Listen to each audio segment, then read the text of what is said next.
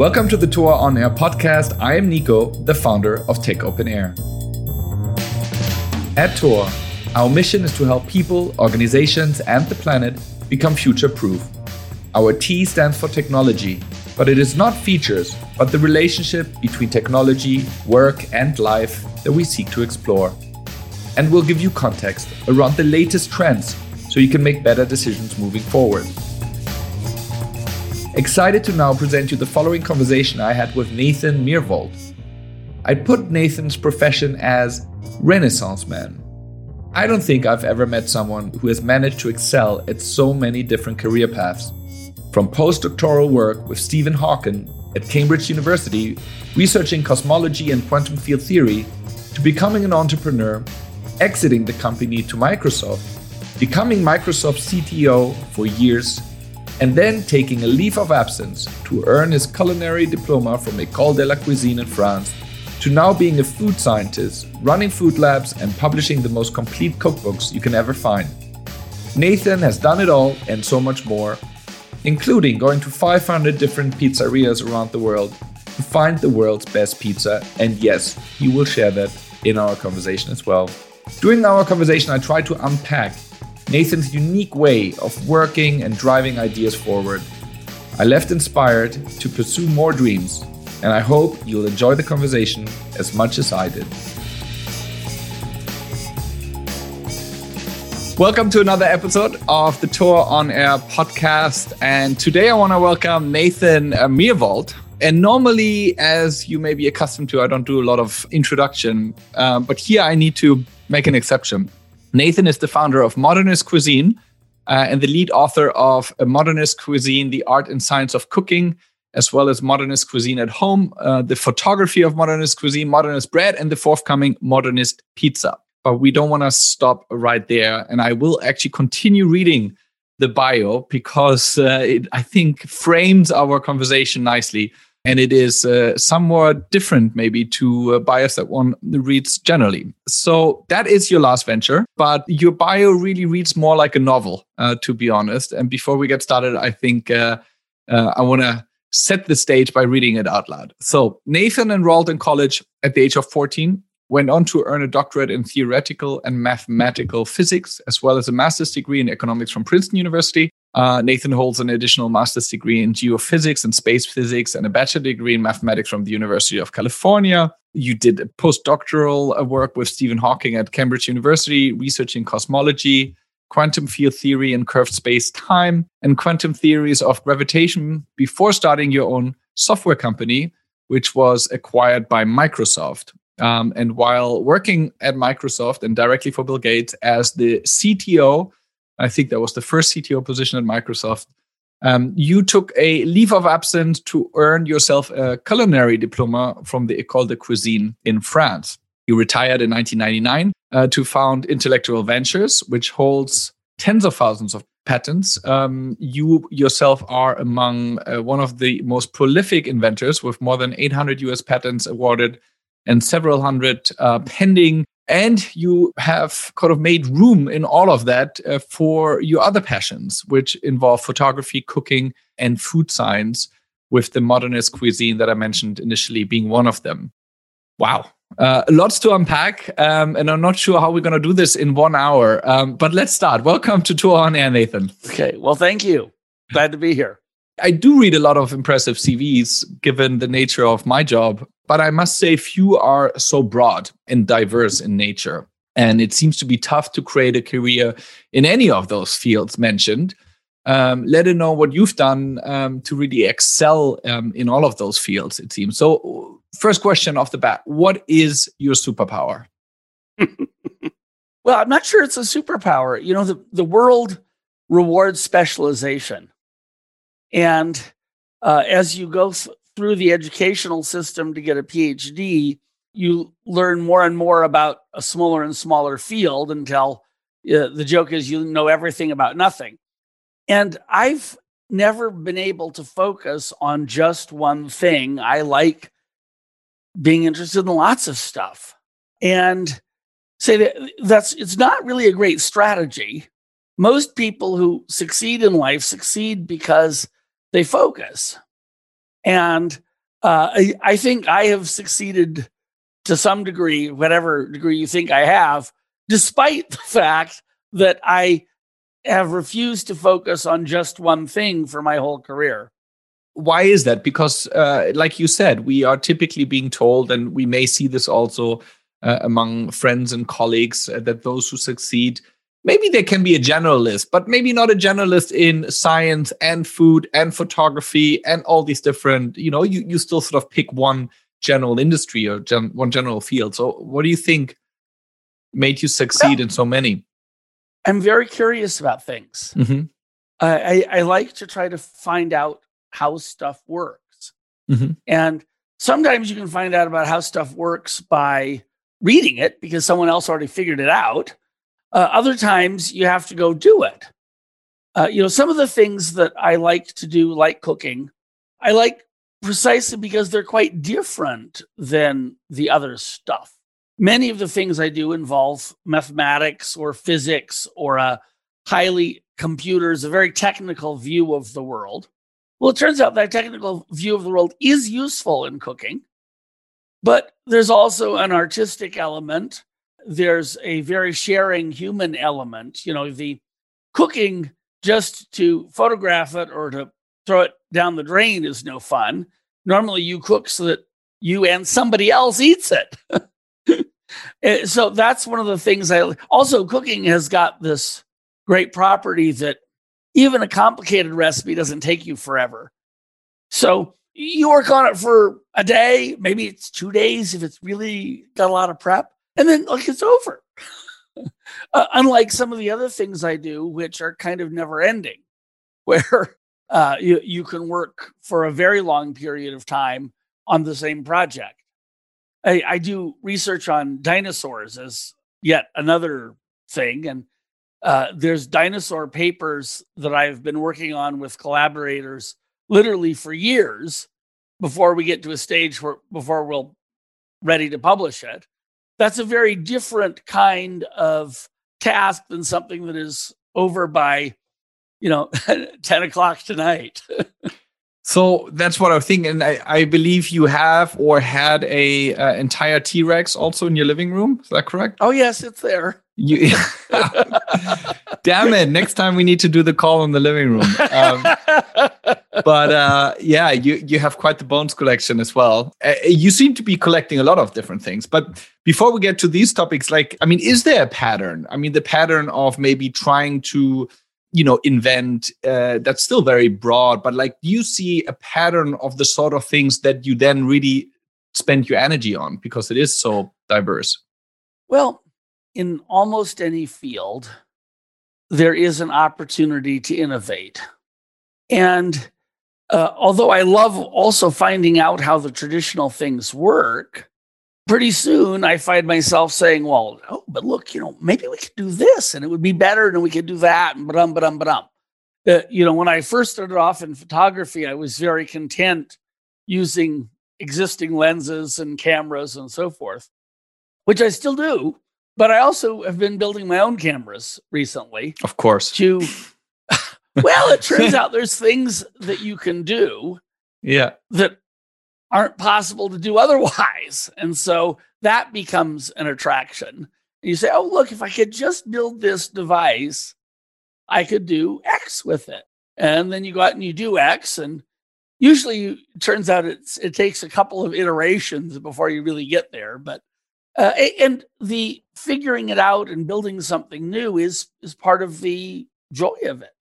Uh, lots of fields have a the property that there's a very well trodden path, and yet there's lots of little offshoots that you could take. It just most people don't take them, and of course, when you take those offshoots, you discover many of them are dead ends or they're a bad idea.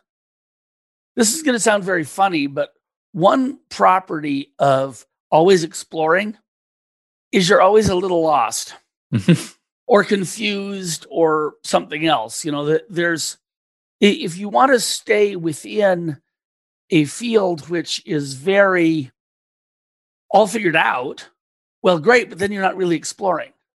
You know, sometimes people will use a phrase, failure is not an option.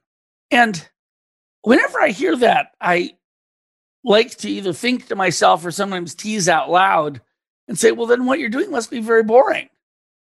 Because the stuff that I try to do has usually never been done before. So believe me, failure is always an option. and you have to be okay with that. And you have to be okay with failing and then bouncing back from it and scratching your head and saying, oh, well, that didn't work. Now what? I mean, it also, I guess, then comes down to, and this is a question I ask everybody on the show, and typically later in the interview, but it's it's very fitting right now. I think you know, knowing when to stop, right, and and to you know give up or pivot or you know not have that kind of persistence in trying to figure something out. Yes. And, and, and that's a difficult one, right? And it, it comes Oh down God, to yes. time management. And how do you make that decision? Is there like a mental framework for you to know that, you know, this needs more time and this Oh, is a dead end? You've put your finger on one of the great questions of life, I think.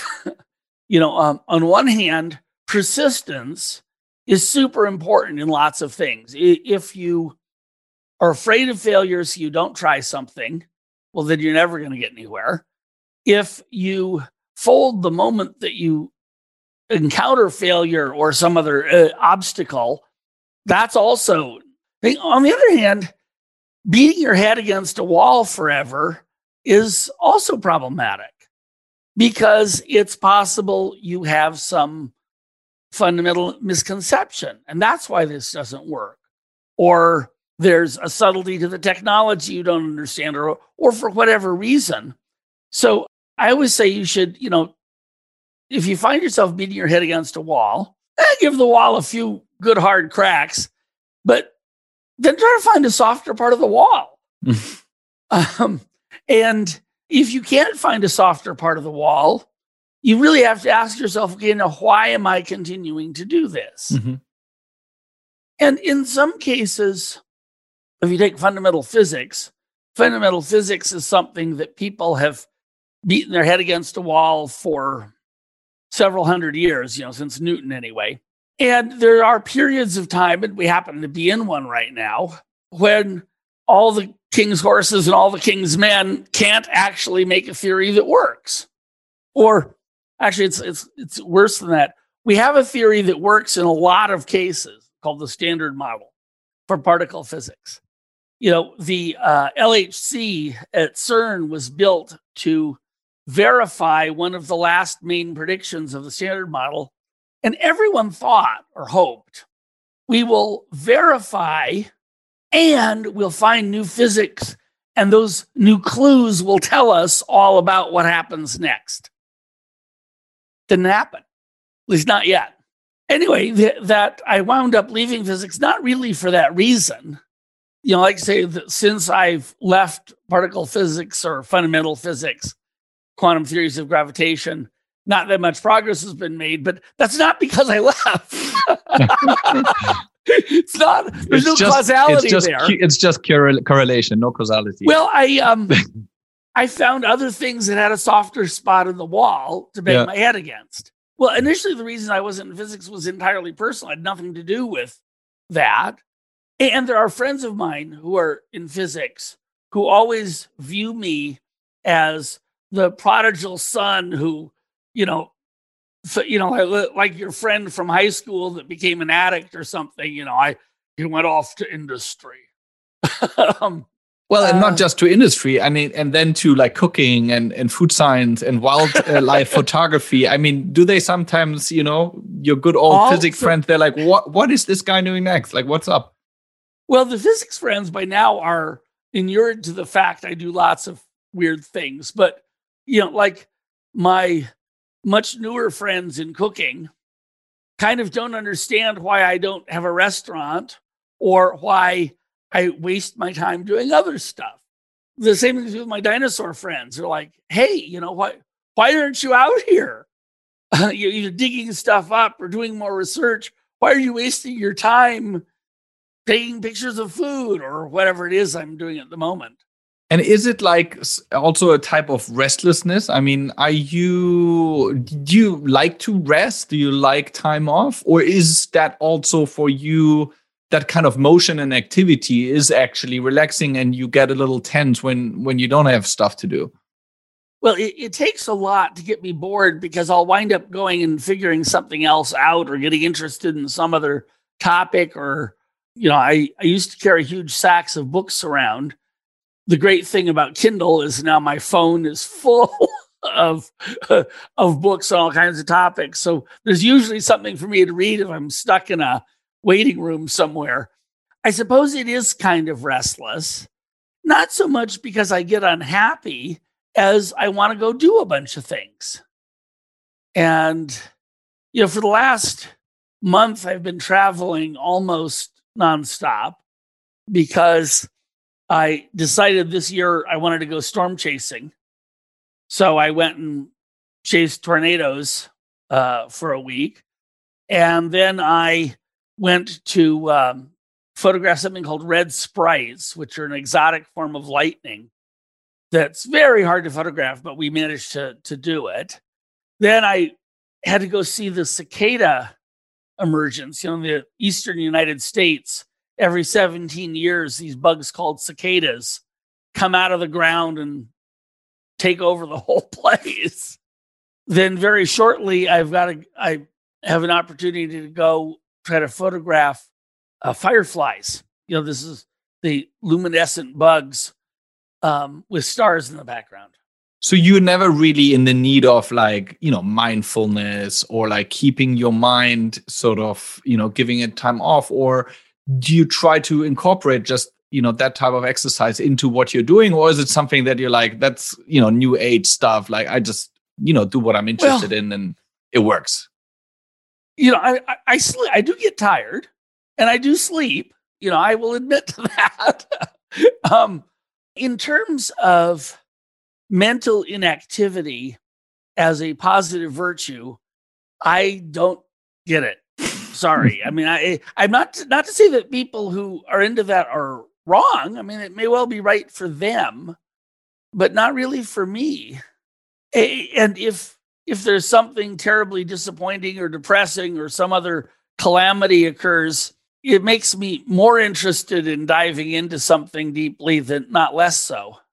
So I think um, we got to know you a little bit better. Um, you know, and and uh, it's it's maybe time now to just look at some of the stations in, in your life. So I, I do want to, uh, you know, get some juicy learnings out of, uh, you know, you work as an academic, as a tech founder, as an executive, um, as a food scientist, as a photographer, um, as a general innovator and speaker. So let's start, you know, sequentially. Like when you were working uh, at Cambridge University in theoretical physics and and doing research with Professor Hawking, I mean, was that for you at that stage already a you know a big thing, like to work with oh, yeah. Hawking? And and then why did you leave? Like to when did you make that cut and say, well, that's amazing, but actually I want to found my own thing? Well, it, it never quite worked exactly that way. It, you know, if if you trace evolution from single-celled animals up to us, no one ever asked the organisms, hey, would you like to go become intelligent? Go do this, go do that. no, I wound up taking a temporary leave of absence mm-hmm. from uh, Cambridge, which was initially supposed to be for three months. And then it just got extended and extended. And then Microsoft, I started this company, Microsoft bought this company you know, many years later, when I retired from Microsoft, I got email the next day from Stephen saying, Shall we clear the office out for you? Hoping I was going to come back. And would you um, like to donate? so, and I still love physics. Mm-hmm. At the moment, there are lots of other things that are they're easier to time slice in and out of. Uh, fundamental physics has a tremendous amount of not just prerequisites, but there's a tremendous amount of activity you have to be aware of. So to jump into the middle of the state of the art is actually fairly uh, difficult. It's much easier in newer fields where it, it just it takes less time to jump to the state of the art and actually be involved in something that's scientifically important. You did, though, at Microsoft, you stayed for 14 years. So that was uh, yes. uh, a proper time commitment. Um, maybe draw us this image like you when you got to Microsoft, how small was it, and and how much did you feel back then already that this is a rocket ship that I want to stay on because you know that person, Bill Gates, or that product, or that team, or that culture, um, just convinced you to do so. I, I joined Microsoft in 1986, and it was very clear to me that it was writing a technology that was going to change the world. Microsoft had a motto at the time a computer on every desk and in every home. And people ridiculed that. It's hard to believe that today, when, of course, not only do we have a computer in every uh, desk and uh, on every in every home, but in every pocket. Actually, all of the devices around us are computers. And it was very clear to me that was going to happen. And so, yeah, for 14 years, I managed to give one thing in my life 80% of my time. But part of that only worked because the technology was changing. You know, I wasn't really doing the same thing. Mm-hmm. I had opportunities like starting Microsoft Research, and it was just an incredible situation. You know, if I had been, well, I did start a software company before Microsoft, and if they had not acquired uh, us, I would have probably started some other company because it was clear that the personal computer revolution was going to be quite profound for the world. And you work very closely with Bill Gates, and um, it's obviously always interesting, you know, for also our audience, you know, which is comprised of many people that start their own companies or have leadership positions in companies, you know, to better understand, you know, what makes somebody like Bill Gates such an effective manager or founder or visionary? Like, are there some well, traits that you could share with us? Yeah, I, I think one of the most important ones is that Bill isn't afraid to admit if he's wrong. Um, you know, a lot of people, particularly as they become, you know, elevated to be CEO, and you know, the, the end of some long table with all these people and they're in control, if somebody says, no, that's wrong, there's a natural ego thing mm-hmm. to view that as like you're challenging me or some other thing. And, you know, telling Bill that he's wrong, if he isn't wrong, isn't probably the, the smartest thing on earth, but he was always very willing to accept if he was wrong. Mm-hmm. And to me, that was very endearing because, you know, he, he really it's not that he didn't have an ego. He, he actually has much less of an ego than popular things make it out to be. But I think he has a intelligence person's intellectual honesty that he'd much rather admit he was wrong than go blithering on and have a whole bunch of people nod their head that he's right, even when he's totally isn't you know, that that would be more embarrassing to him. And, and so I think that was probably the single biggest thing is that you could convince him that he was wrong. Like uh, Jeff Bezos also says, uh, if you want to be right a lot, you have to change your mind a lot. well, that's right. and if you don't change your mind in the face of evidence or other arguments, sometimes you've got a special insight that other people aren't quite grasping. So it's a little bit like your when do you stop question. Just stopping because somebody else uh, says uh, you're wrong. Oh, that's not that's not smart either. Mm-hmm. But yeah, of course you have to be ready to change your mind. Which is why it's always funny to me that a common criticism of politicians is, oh, they're wishy washy they changed their position. It's like, well, God, you better change your mind. Absolutely. Would you say that you were sort of in the leadership team at, at, at Microsoft? Was that, you know, in when it came to like making decisions on on product and, and markets etc were you data obsessed like you know amazon is today or was there also a lot of intuition at play? Well eh, both things are important. You know there's only a certain class of problem on which you have data. And that is many of the most important things fall into this category where there isn't a lot of data or it's it's unknown. So it, uh, the biggest example of this is during this personal computer revolution, we went from 8-bit computers to 16-bit to 32-bit to 64-bit. The computers continued to get enormously more powerful. And at every stage, there was someone who says, "Yeah, but this is as powerful as we'll ever need." And they would often have reasonable sounding arguments. And of course, you can't have data because that person is explicitly, you're talking about what's going to happen in two years or three years or five years.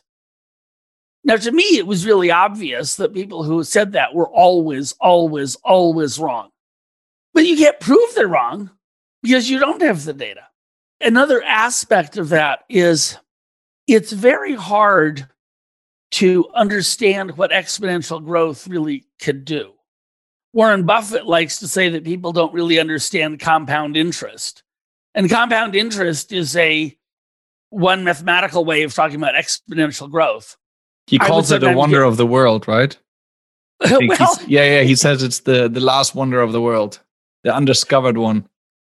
Well, it, and when it comes to things that have uh, Warren gets excited about, you know, 7% per annum. Wow, that's and he's become fabulously wealthy uh, because of it.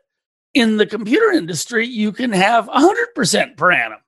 And you can have people who are in that industry who feel super sophisticated and they've they're senior executives at Microsoft and so on and so forth. And yet they don't really get what it's going to do in 10 years. I used to call this the difference between linear extrapolation and exponential. You know, where humans are okay at linear extrapolation, mm-hmm. but this doubling thing just catches up to you. I, I was once giving a presentation to a Microsoft executive retreat about how we had to do pocket computers and smartphones. And one of the executives got up and said, Oh, come on, Nathan. What, they're going to sell like a million a year. And we'll get like $10 each. And that'll be like $10 million a year. So what? And I like drew in my breath. I was going to try to defend myself. And before I could, Bill Gates just shot across and he says, So, what was your estimate of the size of the microcomputer industry in 1986? there was just silence and we went on. And that was really one of the things is Bill did get it and he did understand how you could go from revolution to revolution, totally changing everything underneath. How long was your time horizon at, at research? Like, did you make 20, 30, 50 year plans, 100 year plans even? And, and what were maybe some of the wildest things you were wrong on? Of course, research is about doing stuff that you don't know if it's going to work. Mm-hmm. So whenever you say, well, how many years out are you planning? Eh, you never know. And in fact, you know pretty clearly that some of the projects, the answer will be never. This project will fail. And it will fail, and you or the rest of the world will probably give up on it, you know, long before you get to 100 years. you know, the other thing is it's very difficult to make extrapolations that are both grounded in reality and you know go out very far. Uh, moore's law this property of semiconductors and computers to continue to get faster that has been with us for a ridiculously long period of time. People have continued to say forever this is it this is it it'll be over in another two years they've always been wrong someday they might be right and they might be right because you reach fundamental limits. So far, when people make arguments based on fundamental limits, they've always been wrong, fortunately. Uh, but someday that may occur. And if you then say, oh, let's extrapolate from today's computers to quantum computers, Well, okay, you can try to do that, but, and it's amusing to do that, but because we don't know enough about quantum computing, at a certain point, you're just making stuff up. you know, I used to say that we were trying to create really boring science fiction. It's fiction because it's not true today, but it's boring because you've got a reasonable chance of it being true. That's a good one. Uh, unlike things which are exciting and fun to talk about, but which there's really no near term prospect that we either have the technology or the basic knowledge to figure it out. But the impact will be even for the boring uh, science fiction that may well come true. The impact will be humongous on the world, yes. on on the you know future of work, on you know things you know from automation to you know super AI, bioengineering. I mean, there's so many. What, what's your like? Are you tech optimist, like 100, percent oh, or I'm are there totally things? an optimist? Okay, I mean, it's another one of there's a set of patterns of thought that people have had for a very, very long time which are essentially always wrong. And there's no law of physics that states they're always wrong. But the first one is human specialness. Okay, we used to think literally the entire universe was revolved around us. Well, that turned out to be absurd. And well, not only does the sun not revolve around the earth, it's the other way around, but the sun is actually a pretty boring you know, star in a galaxy of billions and billions of stars in a universe of billions and billions of galaxies, we're not special. Now, when people say, oh, does that mean that we're alone out there? A huge amount of the we're alone arguments amount to human specialness. And it's possible we're alone. I, I can't prove to you that we're not. But you have to always check yourself a little bit because that human specialness argument is so intrinsically attractive to human beings. You know, the same thing to do with AI. Like, oh, will we ever make intelligent machines? Well, whenever I, someone phrases it that way, they're almost always some narcissist human lover. You know, like, oh, wow, we're so smart. And look, we are smart, which is, is wonderful. I love it. Are we not smart enough to understand the brain? We certainly don't understand the brain yet. I think we will. With the help of technology. Well, it, technology always enables inquiry. You develop new instruments, new approaches, new uh, all sorts of things. So it's clear that Greek philosophers, even though they puzzled about the brain, it was pretty clear they were not going to figure it out. and uh, even though they were really smart guys, they figured a lot of other stuff out. No, you need technological hints. Same thing to do with physics. Know, uh, Newton figured a lot of stuff out with very little evidence, but we really do need to have particle accelerators and giant telescopes and things like that if we want to figure out the rest of the universe. So it is a human specialness is one of those things that's always wrong. Another thing is the downside of new technology. Oh, technology is going to destroy us. Well, that's a second cousin to human specialness. That's the notion of I feel threatened. And when I feel threatened and that things are going to change, it's all scary out there. And there's boogeyman and there's monsters or demons or whatever the hell. And this idea that technology will de- destroy us has always been wrong. You know, if you look at the Uh, the people who were anti-technology in England in the 19th century, there's a movement called the Luddites. You know what the Luddites hated? They hated an invention, which is this ring about this big around that had little teeth all the way around it. And it was called a stocking frame. And it made knitting stockings vastly faster. And they thought that was going to ruin all of the uh, then industrializing England. And of course, they had it exactly backwards. The Industrial Revolution didn't destroy the workers, it enormously empowered and, and enriched them. Now, people say, oh, but look, there was industrial accidents. Oh, look, there was this. Oh, of course, the, the world always has problems and there's always some downside. But, you know, net net, the ability of people to find positive applications of technology has been just incredible.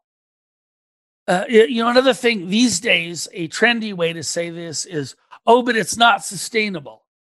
Guess what? It has not been sustainable every goddamn day since we stopped becoming hunter gatherers.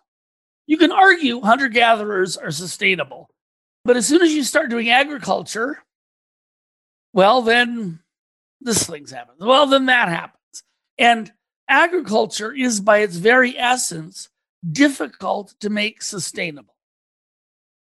And that's because we harvest things.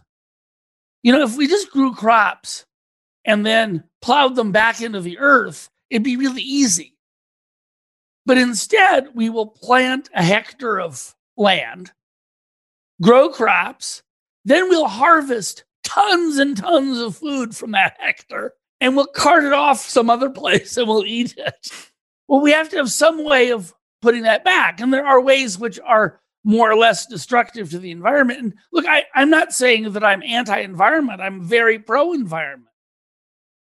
But the idea that there was some golden age of man when if we just you know turn the clock back to the 1930s or the 1850s or the 17 whatever bullshit. Not the 30s please.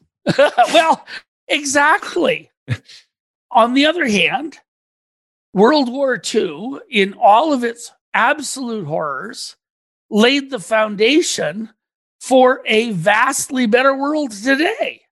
You know the increase in technology in so many areas.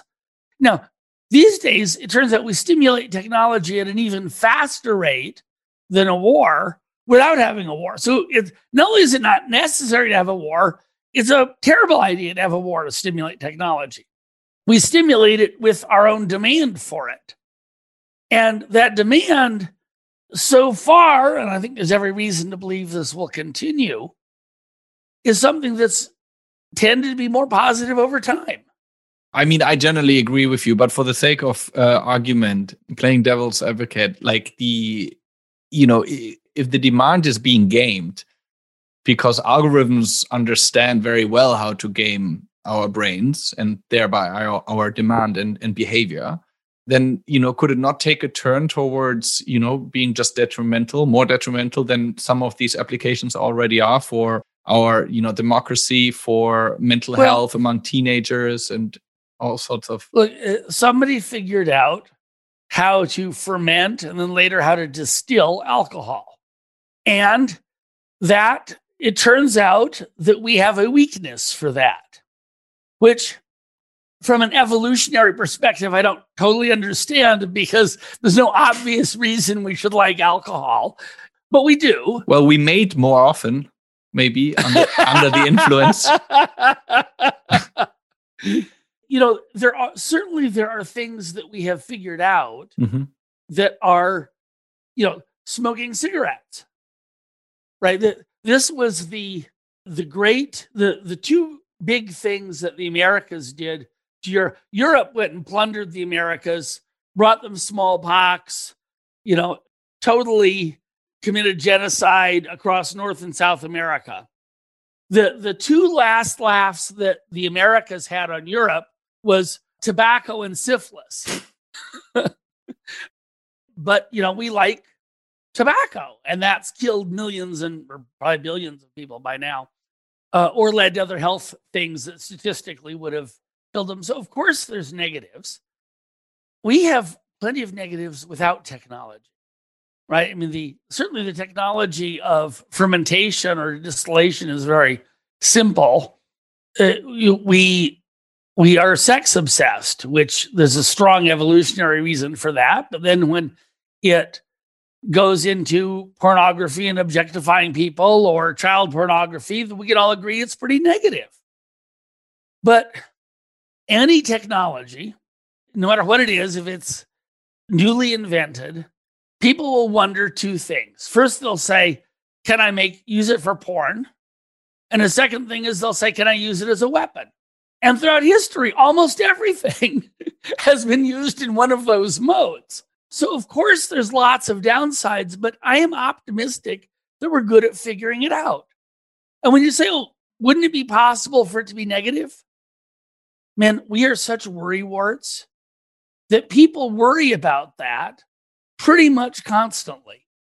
And the attraction of saying, oh my God, we're going to lose our culture because, like, uh, I, I'm older than you. My generation was supposed to be all completely ruined by television because we got to watch TV as kids, and that was going to like totally make us idiots. And it was called the boob tube. Well, that didn't work.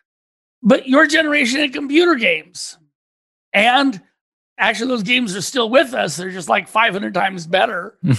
so, you know, if babies born today, people will say the same thing. Oh, computer games are going to ruin them and all this. And it turns out humans are very, very resilient to such things. And almost all of the worrying is either people being threatened that the old order of things will change, or people genuinely being concerned. And those concerns kind of mean it's not going to happen one i guess one thing that humans may not be so resilient towards is is climate change and you actually have discussed ways to reverse some of the effects of global warming by using uh, geoengineering for example you're also vice chairman of Terra Power, which is a, a spin out that is developing new kind of nuclear reactor is that you know humanity's greatest challenge and well it's people have a we have human nature and human nature has a variety of things about it. One is instant gratification is a lot more fun than delayed gratification or no gratification. One aspect of that is people who smoke or drink or eat too much. And I'm one of them. It's not like I'm pointing at other people here, at myself. Even though we know we should eat in moderation and exercise a lot and whatever, do we all do it? Nah. So, from that perspective, global warming is a very difficult problem. It's like the worst problem you could imagine for human nature. When people started becoming environmentally conscious, the first thing they turned to was horrific situations. Like in the United States, there was an area called Love Canal that had all these horrible, horrible chemicals dumped in it. Then people built housing over it, and they got babies got birth defects. It's terrible. But it's so terrible and also so localized, those problems tend to get fixed. Well, this problem is not local, it's all over the world. And also, this problem at present, our understanding of the problem is if we wanted to avoid it, it would mean we would have to give up things we love because almost everything we love as a broad society involves using energy. So we'll have to give up a whole bunch of stuff for is that for an immediate benefit? No, it's for a benefit in maybe 100 years. So those things make it extremely difficult for the world to do anything about it. And which is why the first order approximation so far we've done nothing about it. Now, people say, oh, look, there's all these renewables and all these other things. And the fact is, even with COVID shutting down a huge amount of the world's economy, the CO2 levels, as they measure them in the mountain in Hawaii, it when it was up again, and it'll be up again this fall when they measure it. You know, it's not a single sign that it's flattening off. So, as a result, we're we're going to just keep putting it off, I believe, until such time as the results become very serious. Now, the problem with climate change is not only does it have a long time scale for the results to get really bad, but it also has a long time scale for anything being fixed after that. If we shut off all emission tomorrow, just boom, which of course we can't do. And I'm not suggesting, but if we did, the temperature would continue to rise for about 100, 110 years. It would then start to slowly fall, and we would reach 2021 levels of temperature again about 145 to 150 years from now. So, the problem with climate change is I'm afraid what we're going to do is keep putting it off, keep doing token political gestures that don't actually do anything. And then when we panic, we will have locked in another century of pain. Which is why the alternative is to say, well, look, we screwed the climate up. Is there a technological way we can help fix it? And the answer is yes, actually. In fact, it's, it's not even all that difficult. Now, it's an idea that's very controversial. And it's controversial because people have, I think, different views as to what the problem is and what the goal is. There's a set of people. Let me back up. When I was a little boy, I got this little book called The Little Engine That Could. And it was about a little train that had to carry a really heavy load over the mountains. And all the big trains were afraid. And the little train started off saying, I think I can, I think I can. And then later on, it says, I know I can, I know I can. And it gets over the mountain and saves the children in the next village. Okay. The idea is to teach children perseverance. It goes back to your when do you stop question. Well, a lot of people think that the climate problem is like that. That if we as a society just said, I'm going to do it, we could do it. And that all we have to do is say, I think I can, I think I can. And so if I talk about geoengineering, those people get mad and they say, God damn it, Nathan, we're trying to get them to concentrate on I think I can. And you are off there distracting them, saying, oh, they're never going to do anything anyway. So we're going to have to do geoengineering. You know, it's, it's like I'm the I'm the one undercutting this positive message of Little Train. Well, the fact is, you can't just decide to make it better. No one is actually going to adopt it in any meaningful scale at our current level of technology. You know, yeah, we've grown renewables a lot, and that's great. The trouble is during the period when we renewables were growing like crazy, coal was also going like crazy because we had this other weird thing that prosperity broke out. And a huge dream of human society to erase poverty has been happening in Asia. Not as much in and South America, not as much as you'd like in Africa. But as the Chinese become more wealthy, they use more energy, and that's made the coal demands go up.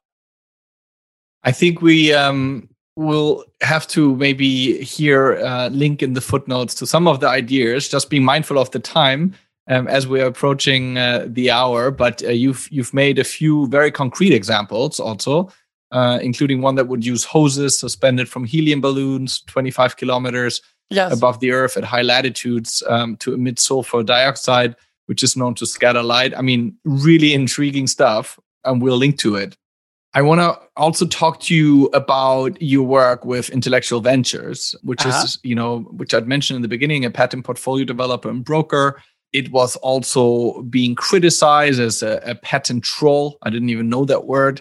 But uh, you know, my question just concretely on the, you know, you being an expert in the field, you know, since we're having this discussion around the COVID nineteen vaccination uh, patents, and uh, you know whether one should you know license these for free to developing countries uh, across the world what's your what's your take on that for, I, am very in general mm-hmm. i would say i'm very in favor of creating incentives for uh, inventors mm-hmm. now in the field of healthcare it's a particularly difficult one because we have two very conflicting goals on one hand, we'd like prescription drugs and medicines to be cheap. On the other hand, we also want them to be very safe. And we mandate a set of activities around them to test them that make just testing one cost a billion dollars. And many of them fail after that billion dollars. And I understand both instincts. Like, oh, yes, we look, it's to everyone on earth's interest to vaccinate everybody on earth against COVID. It's in my interest and yours. So, how do we do that? If we do that in a way that means we're not going to have companies develop the vaccines in the future, we will have shot ourselves in the foot. So the idea of saying, oh, let's just give them for free. I think that's probably not a very good idea. That said, the wealthy part of the world, Europe, the developed parts of Asia, the United States, we can surely afford to vaccinate the rest of the world. The rest of the world ought to make some contribution because they're not all equally poor. But for the very poorest people, of course, they should have free vaccines. And it's absurd for us to do otherwise. If you are among the very poorest people on earth and you're earning a dollar or two a day, which doesn't really mean a dollar or two a day, it means some weird food equivalent or something. Uh, and many days you're earning zero. If you're that person, you can't afford a vaccine. But when the pandemic strikes, it's us in the rich world that lose trillions and trillions of dollars in our economy. So it's very foolish for us to not reach in our pockets and pay some reasonable amount. You know, so I think just making them free sets a bad precedent. But yes, they should be cheap. And yes, we should find a way to finance them. Because if we don't, what will happen is the virus will circulate among those unvaccinated poor people until it develops a version that will escape our vaccine and it'll come and fuck the whole rest of the world again. So, pure self interest should cause us to do that. Sure. And yep. I'm hoping the world gets its act together on it. You know, you know the one of the problems with this pandemic. This is going to sound weird, but it's horrible. But it's not quite horrible enough for us to, I'm afraid, it might mm. not be horrible enough for us to like do something different. A hundred years ago, we had a horrible pandemic, but we also had a horrible world war at the time. We had another world war after that. And we basically hit the snooze button. And it was obvious for, for years. I told everyone there was going to be another pandemic. Tons of other people did too. It's not just me. I hope this pandemic is taken seriously enough that we figure out what's in our own damn self interest. You can make a strong moral case for helping the most disadvantaged people on earth, of course.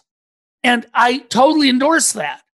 But even if you say, I don't give a flying fuck about anyone apart from my countrymen, even then, you really have to try to solve this as a global problem. And unfortunately, the politics of isolationism, of saying we only care about our country and fuck the rest of the world, they don't quite understand where their self interest really lies, I'm afraid. It's fuel. Yeah. It's fuel um, for the virus, basically. Lastly, I want to uh, cover also, you know, you what I believe, and correct me if I'm wrong, uh, you spend most of your time on these days, um, which is you being a food scientist um, and your work with uh, modernist cuisine, um, the incredible you know cookbooks that you've uh, released, but also the galleries that are run. You've been honored with you know the James Beard Foundation awards, tons of other awards. I mean, it's been really well received your work there, and you work as a photographer, which um, next to food also covers uh, wildlife photography lightning as we as we've just heard is that what you focus most of your time on, on and you know will we see more in that space well it's it's episodic i mean there's times that i focus on one thing and then another and I, I try to have a couple things going at any one point in time. I, I certainly have worked pretty hard the last three years on a the next book in our series, which is Modernist Pizza. Mm-hmm. Nice. Um, That's a crowd pleaser. uh, for that, I had to travel to about 300 of the best pizzerias on earth. Who are you? Pizza. well, when you do five pizzerias a day wow. for a couple weeks, it, it does become work after a while. It's work and not work out.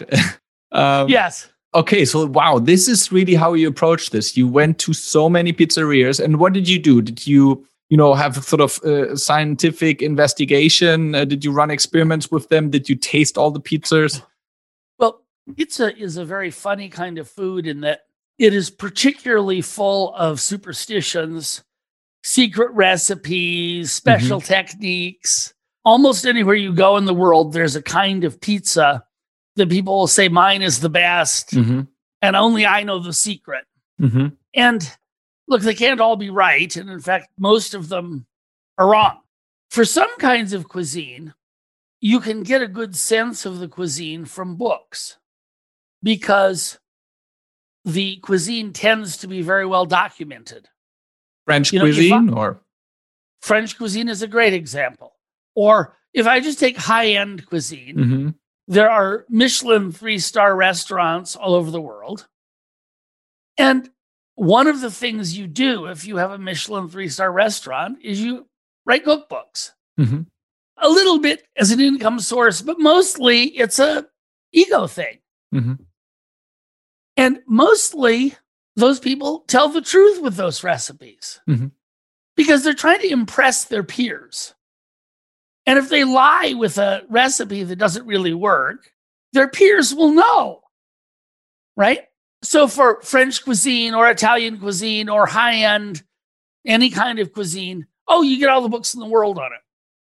Pizza isn't that way. Pizza is in this weird thing of, you know, I won't even tell my son until I'm on my deathbed kind of thing. Mhm. Um, uh, it reminds so me of uh, it- Jiro's dream of sushi. Sorry, just a short interjection where where you know the eighty the the sixty seven year old son of of Jiro says he's still not good enough to follow exactly. the, f- he's the still an footsteps.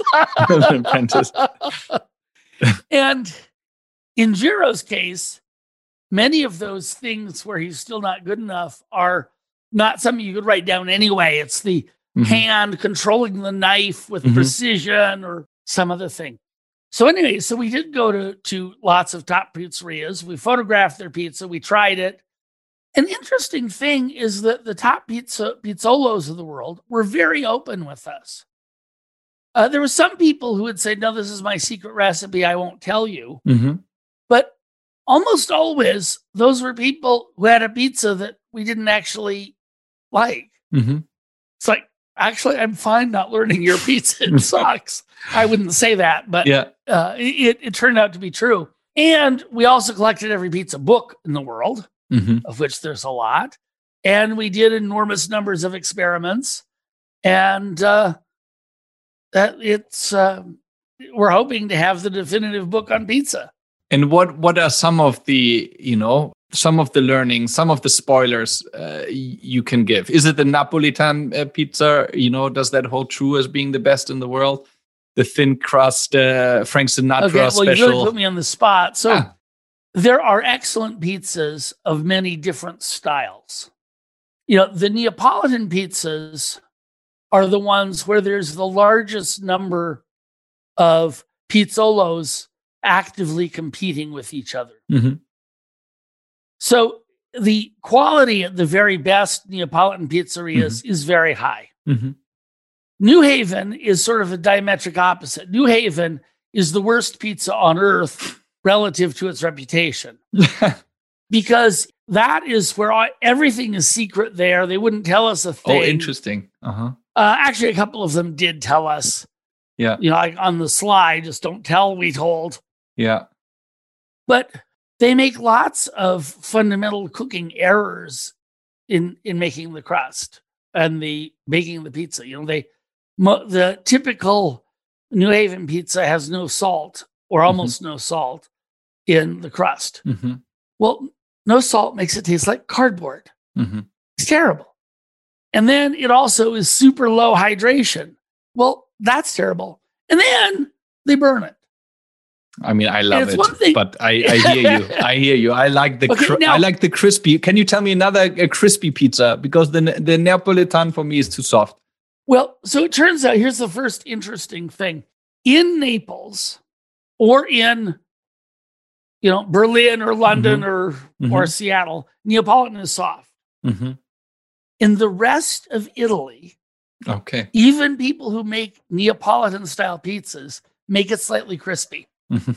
And I find that very funny because Americans that try Neapolitan pizza say, Oh God, it's soft. What's the matter? Um, and then, then they say, No, you dumb American, it's supposed to be that way. Except the rest of Italy doesn't even agree. I do like the soft pizza if it's made by one of the really great pizzerias. But Sao Paulo, Brazil, has super thin, super crispy pizza. Hmm. And that can be really good. Detroit in the United States has a very thick bread like pizza.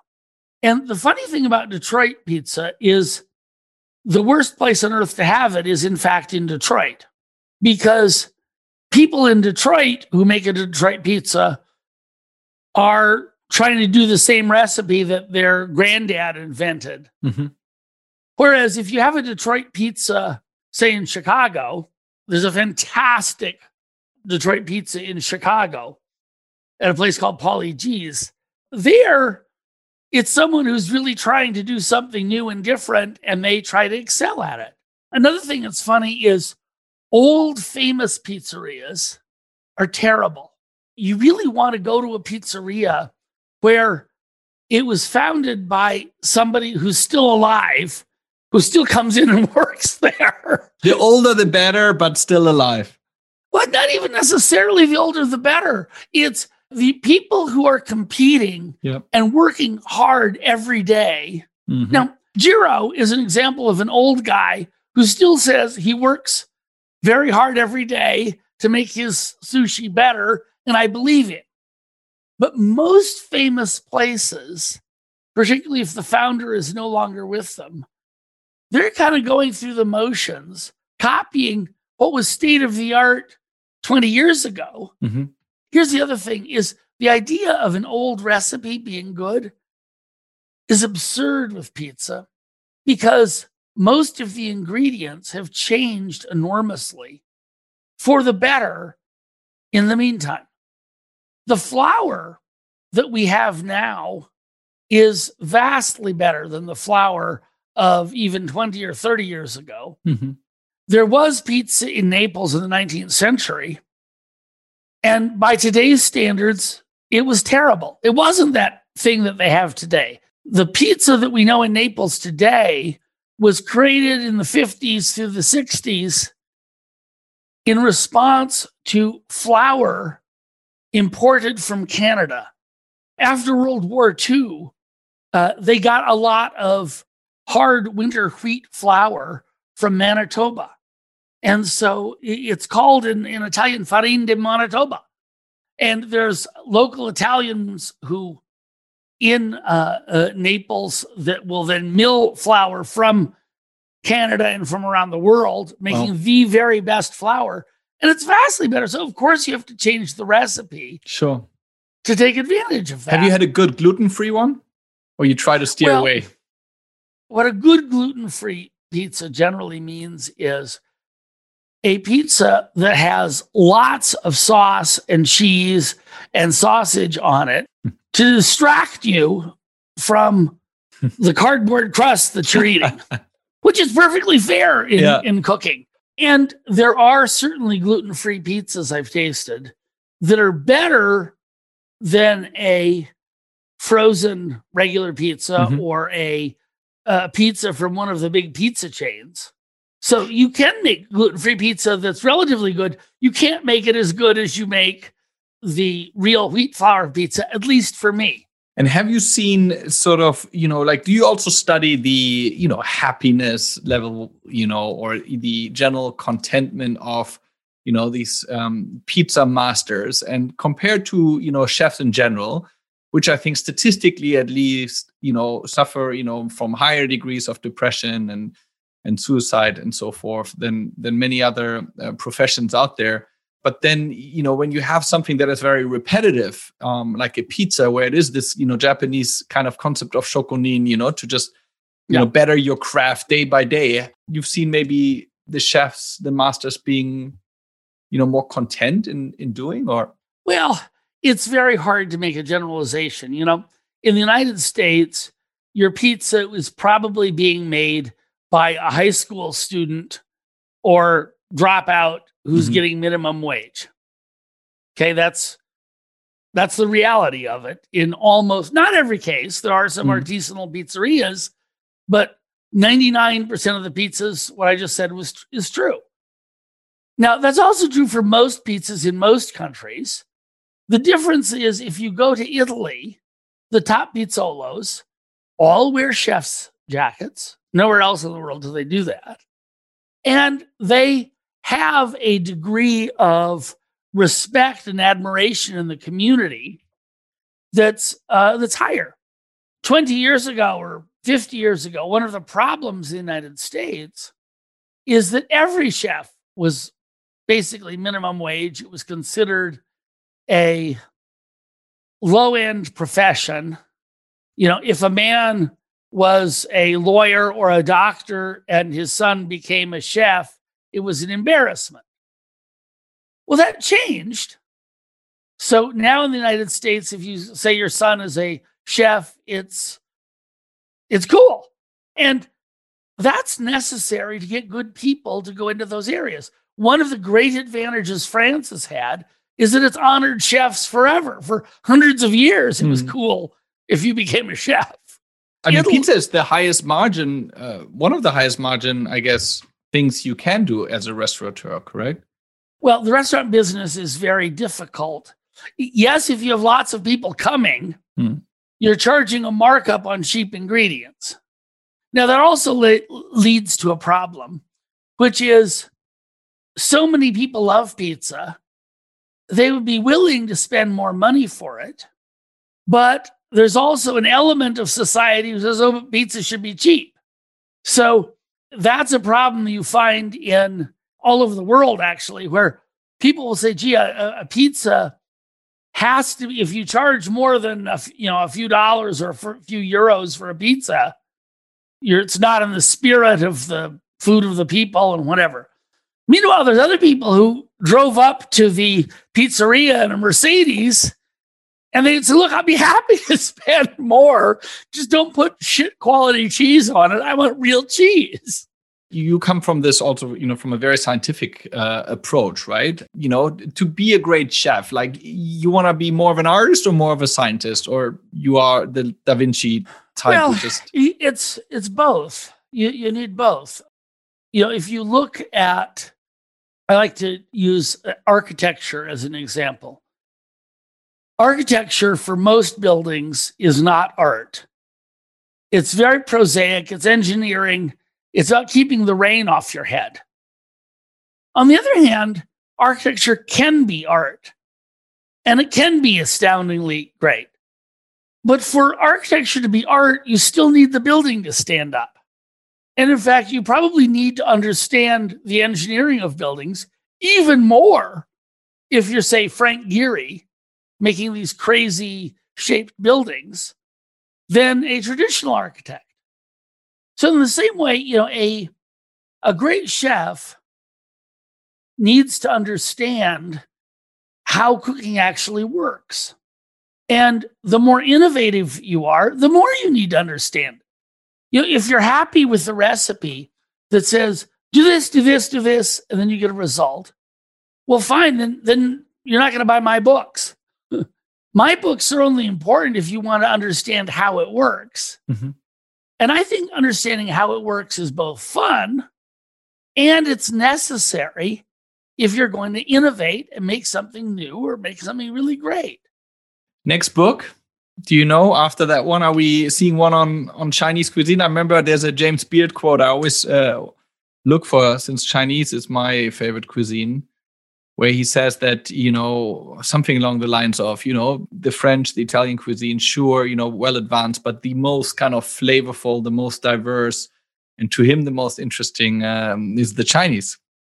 Uh, well, I think we're going to wind up doing pastry before we do Chinese. Yep. But the thing about Chinese food is that Chinese food is a lot like saying European food. Sure. Because you're European, I'm of European background, we understand that you can't lump Swedes and Italians into the same mix. Yeah. And it's not all the same thing. But when it comes to China or India or Africa, it's very simple for us to do that. Yeah. Uh, with China, it's particularly so because there were generations of expatriate Chinese that mostly came from Canton or Guangdong, now you'd call it. And so they mostly brought Cantonese food to the world. And that's what we think all Chinese food is. And it's very much like, you know, people from, I don't know, Genoa, Italy brought a, a bunch of dishes for fish and focaccia. And everyone says, ah, yes, that's what Italian food sure. is. In fact, Italian food is, is the funniest one. In China, if you talk about Chinese food, there are some things that are across all of China. But the concept of Italian food does not exist in Italy. In Italy, it's always a Tuscan recipe or an yep. Umbrian recipe, or it's from Campania or Sicily. Every city has their sausage. So I, I think Chinese food, and of course, we've seen in modern times Szechuan food and Hunan food and some other uh, areas of China have their their foods come out, but I think they still have a few secrets that I'd love to have them export to closer to where I live. but pastry will be interesting and, and maybe even more scientific. My girlfriend, she's a great, um, you know, at baking. And for her, cooking is not much fun. She says it's just, you know, not precise generally enough. Like she likes, you know, the precision yeah. that, that pastry baking brings it's very easy to add salt or pepper to taste. You can't add baking powder or yeast to taste. Okay, it doesn't work. and so, in general, yes, pastry is more precise and it involves uh, a lot more unfamiliar ingredients. So, um, like baking powder, right? That's it's familiar because yep. we know it's out there, but most people have no idea where it actually comes from. So, the other thing about pastry is the world of pastry has cross fertilized many, many times. Uh, you know, the traditional, most of the things you call a French pastry that you would get in a French patisserie are called uh. They're, they're Vienna style. Now, you also couldn't find them in Vienna, mind you. But a Austrian military officer opened a patisserie in Paris and he brought the progenitor of the croissant and most of the other French pastries came that way. Hmm. In the United States, if you go and you get a sweet breakfast roll, they're generically called a Danish Danish pastry. Only you don't find them in the actual country of Denmark.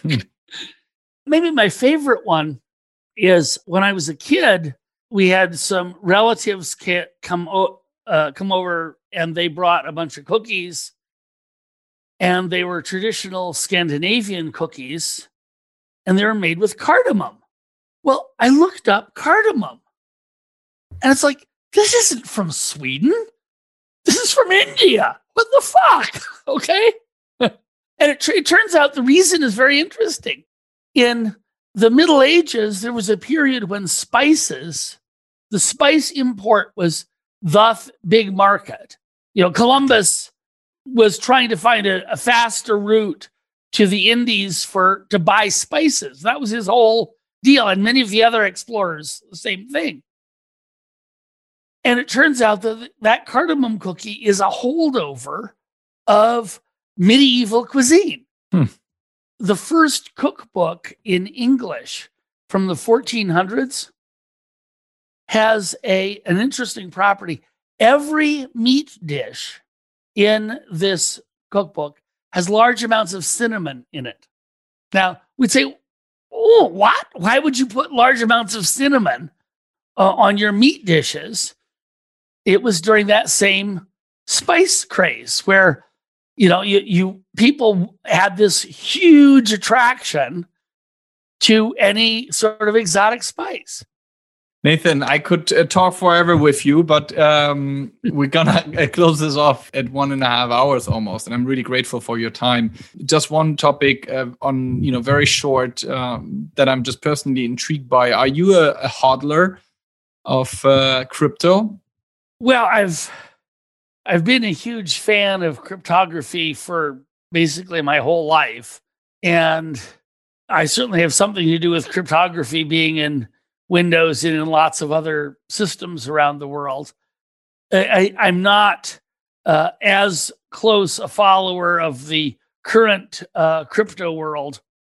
I actually like my American Express card mm-hmm. uh, because it lets me spend money I don't have, or at least I don't have on me. Mm-hmm. So I don't carry large amounts of cash, right? I, I carry almost no cash. Why would you carry cash? uh, you can pay for it with credit cards. But in order for the bill to find its way back to me, that has to be identified. I'm actually okay with that. So a lot of the, um, you know, there's a state in uh, the United States called New Hampshire that has the motto "Live free or die," and there certainly are people who have that attitude about cryptocurrencies in particular that they can't possibly stand mm-hmm the government or you know American Express or other people doing it. And I always say, why? You know, it, it, I, I don't get the ideological fascination. It will be very interesting to see if, when and if quantum computing develops, what will happen to all of the value that's in um, uh, cryptocurrencies. Yep, that's one uh, one possible, I guess, danger to to the crypto system. Nathan, maybe we'll get you on the show once with uh, a crypto ideologist. Would be an interesting discussion, I'm sure. um, well, the trouble with anyone who identifies as an ideologist up front is it, that's it. They're an ideologist. and they have their particular idol that they worship. Yeah. Will you, you know, as a final thought, uh, share your your most favorite pizza with us, or at least the the city it was in? Well, it's very hard to beat uh, the pizza in Naples if it's made by one of the top uh, folks there, or in the area surrounding Naples. There's some small towns, Caserta and um, Caiazzo. Those towns, and how will we find the pizza? We buy your book, and and we'll we'll get we'll get the name of it. Well, the other thing is, don't go to an old famous pizzeria. Yeah right? There's a couple famous pizzerias in Naples, and unfortunately, they're not very good. So how do you find them? Like in all seriousness, how did you find them? Like how do you find the the best Naples um, pizzaiolos? How you I think you referenced them when they're not maybe the the famous ones in all the guidebooks because those are the old ones. I what was your process like? Well, we would look up guidebooks. Mm-hmm. So that's the first thing. Now, guidebooks have lots of bad pizzas in them. Mm. We would look up lists of the best pizzerias in the world. Mm. Those lists are terrible. Foursquare, um, did you check also? Foursquare, yeah. Yelp, TripAdvisor, and then usually there's local versions of those things. In Brazil, I think there's different mm-hmm. ones than you would use in in Europe, just because they have are more popular locally. We certainly talk to locals. Mm-hmm. I talk to chefs, a lot of famous chefs in the United States will travel to Europe mm, for inspiration. Sure. Um, Do you um, remember one name in Naples of one of the pizzerias? I'm oh, putting oh, sure, you on the Enzo spot. Coccia. Which one? Enzo Coccia. Enzo Coccia. That's it. Um, That's my next trip. And there Franco Pepe and uh, Caiazzo. Okay. There's a pizzeria called 50 Kalò in uh, Naples. Okay, next trip done. Nathan, thank you so much for this. I'm a huge fan of okay. Naples, by the way. That's why maybe we ended up spending a little more time on that topic. But it's such a incredible city for so many. It reasons. is an incredible city, and and has been for such a long period of time. You know, the incredible history, those catacombs down under the city, and yeah, and then Vesuvius sitting there ready to blow it all up one day. Nathan, it's been an absolute pleasure. Thank you so much um, for spending the time with us, and uh, hope to check in again, maybe in the future, to see what you're up to then, because it could okay. be something totally different. it probably will. Thank you. Nathan. okay, bye. And that is another wrap, folks. Thank you so much for listening to another episode of the TOA On Air podcast. Let me briefly tell you about our new product called Klub, an online community that hosts cohort based learning programs on things such as how to found a company, how to invest into startups, crypto, and digital transformation. You can find out more at toaklub.com, and that is club with a K, just like we have in Berlin. If you enjoy these conversations, please do us a favor and rate us on your favorite app. The data monkey needs to be fed. And don't forget to subscribe to not miss out on our next episodes, where we will be sharing more unquarantined ideas and learnings from leaders across the field. We are available on iTunes, SoundCloud, Pocket Cast, Castro, Overcast, and Spotify. Many thanks to Nathan Myhrvold for sharing his knowledge and passion with all of us.